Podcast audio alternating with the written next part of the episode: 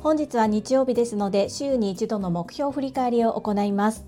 念頭に立てた目標を週に一度少しずつ必ず振り返ることによって2023年は成し得たい自分自分の目標達成にかなり近づくことができましたので2024年も継続してまいります。この放送は2月2日金曜日埼玉県所沢にて朝倉千恵子先生の講演会勝ち残る企業と選ばれる人材が開催されますお花応援チケットという形での応援が可能です。皆様からの温かいサポートが講演会を一層華やかに彩ります。皆様のご支援を心よりお待ち申し上げておりますという越後屋さんの提供でお届けいたします。越後屋さん1週間のスポンサー様ありがとうございます。講演会の残席はゼロ、懇親会の方もお席がもうないということで満員御礼でございます。今後キャンセルなども出てくる可能性を考えてキャンセル待ちを若干名受け付けておられるようです。もしご希望の方いらっしゃいましたら主催者でいらっしゃる中島みゆきさんまでご連絡をお願いいたします。連絡先わからないよという方はこちらのコメント欄や私へ直接ご連絡いただいても大丈夫です。ご紹介させていただきます。お席の方は満席なのですがお花応援チケットという形で参加が可能です。お花応援チケット一口2000円となっております。ご自身で手配したお花を会場へ送るのではなく会場の設営や配置をされるスタッフの方々にその場に合ったお花を選んでもらうための応援チケットとなっております。概要欄もしくはコミュニティに掲載のある URL から応援をどうぞよろしくお願い申し上げます。この配信はボイシーパーソナリティを目指すジュリが家事育児仕事を通じての気づき工夫体験談をお届けしています。さて皆様いかがお過ごしでしょうか？昨日朝倉千恵子先生の新刊本運を整える丸の出版記念特別講演会が開催されました。私は家族の予定がありアーカイブでの視聴となりますが皆様いかがだったでしょうか？きっと様々なところで皆様感想や所感などをアウトプットされると思います。私も講演会視聴させていただいたらまた所感感想をアウトプットさせていただきます。手元に届いた書籍はお写真で拝見するよりも帯のブルーがとっても鮮やかで素敵な仕様となっていました。中もいろいろとこだわりがあってすごくワクワクする本です。運を待つのではなく自分で整えていく。発売日は1月22日。もう Amazon にて予約ができますのでまだお買い求めでない方はぜひよろしくお願いいたします。Amazon の URL 概要欄にリンク貼っておきます。そして本題に入る前に2つご案内をさせてください。まず1つ目なんですが、ドクターロバーツ和夫さんが私のリクエストに答えてくださったというお話。2つ目はこちらの個人スポンサーさんのご案内です。まず1つ目のミュージシャン、ドクターロバーツ和夫さんが私のリクエストに答えてくださったんです。それはどんなリクエストだったかと言いますと、1月12日、朝倉千恵子先生のお誕生日でした。その日にロックンローラーの和夫さんにぜひロッケンロールな感じのバースデーソングを歌ってほしいというお願いをしました和夫さんは快く受けてくださってそしてもうすぐ13日になるかなっていう12日ギリギリのところでめちゃくちゃ素敵なロッケンロールなバースデーソングを朝倉千恵子先生にプレゼントしてくださったんです。いやこれね皆さんぜひ聞いていただきたいですそして私は瞬時にお伝えしました和夫さんこれを商品化してくださいコメント欄見ると高尾さんも同じようなことを書かれていて維新伝心とちょっとめちゃくちゃ嬉しかったんですけど実は同じようなロールモデルでこう歌を販売されている方がいらっしゃるんですね。でそのこともまたちょっと後日触れさせていただこうと思うんですが和夫さんにはちょっとそのロールモデルをお伝えして是非お願いしたいななんて思ってます。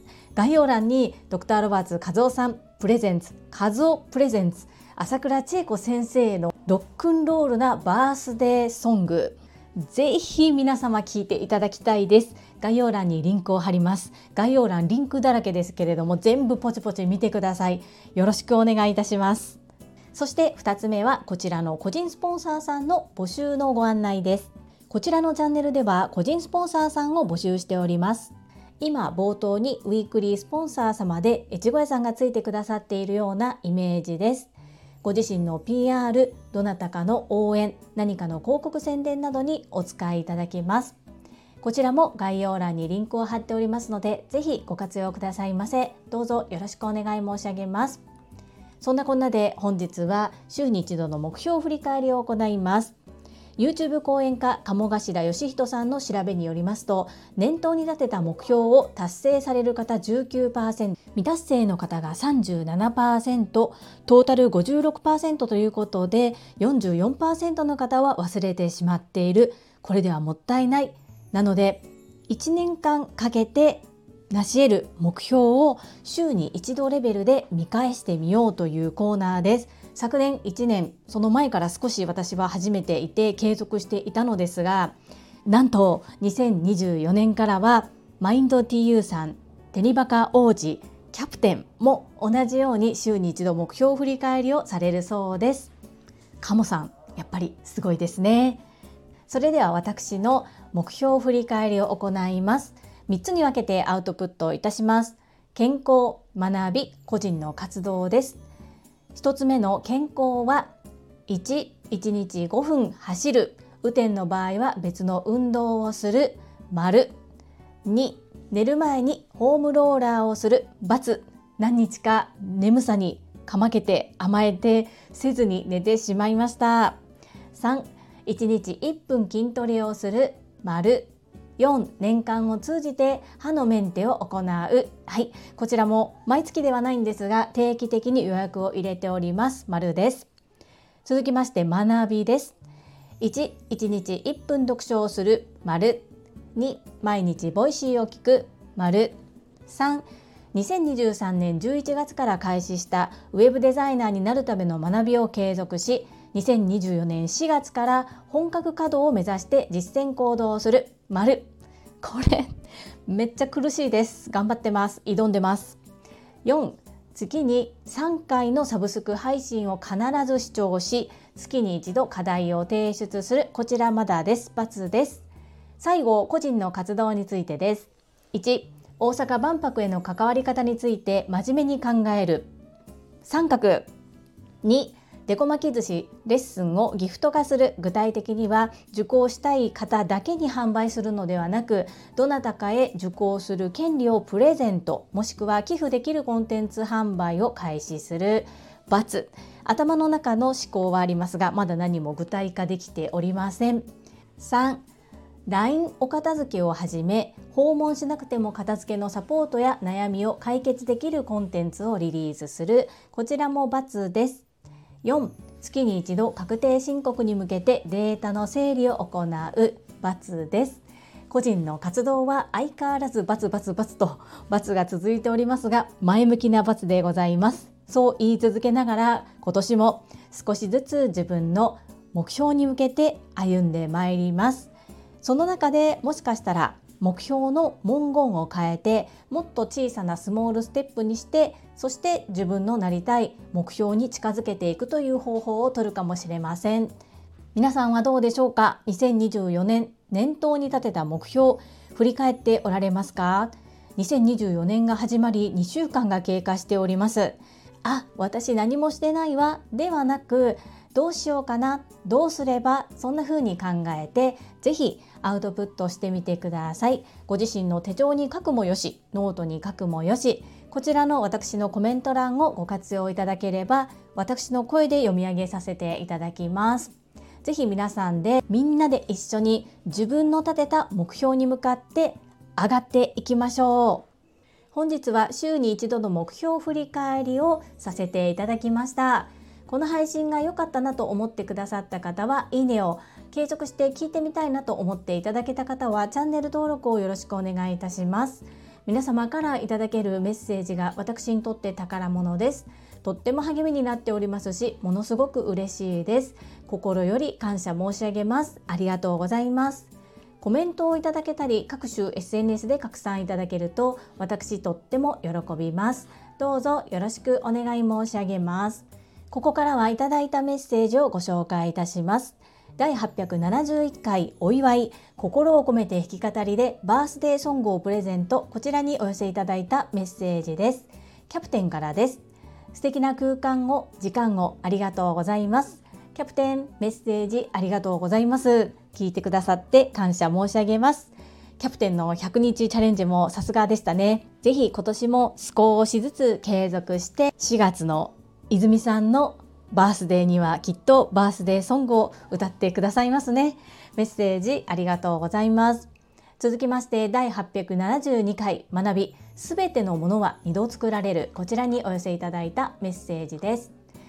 西村和美さんからです。樹里さんおはようございます。めちゃくちゃ勉強になりました。仕事に活かします。かずみんメッセージありがとうございます。これめちゃくちゃ勉強になりますよね。おそらく頭の中でそういうことができていることもあると思うんですが意識してやるのとやらないのとで全然違うなと私も感じました。かずみんメッセージありがとうございます。続きまして越後屋さんからです。2月2日の告知ありがとうございます。おかげさまで講演会懇親会のオンラインでのチケット申し込みは締め切りました。パチパチパチパチ。お花応援は継続していますので皆様よろしくお願いします。今後キャンセルなども出てくる可能性はありますのでなんとか講演会まだ入れないかしらという方はみゆき沼で直接ご連絡くださいね。アンニョン。エッチゴヤさんメッセージありがとうございます。そして1週間のスポンサー様心より感謝申し上げます。すごいですね。講演会懇親会のチケットは完売。ですがどうしても参加したいという方はキャンセル待ち対応ということでみゆき犬中島みゆきさんに直接ご連絡をいただきたいとのことです。中島みゆきさんの連絡先がわからないよという方はコメント欄いただいてもいいですし私に直接ご連絡いただければご紹介させていただきます。お花チケットでのご参加応援は引き続きお待ちしておりますのでぜひ皆様どうぞよろしくお願いいたします。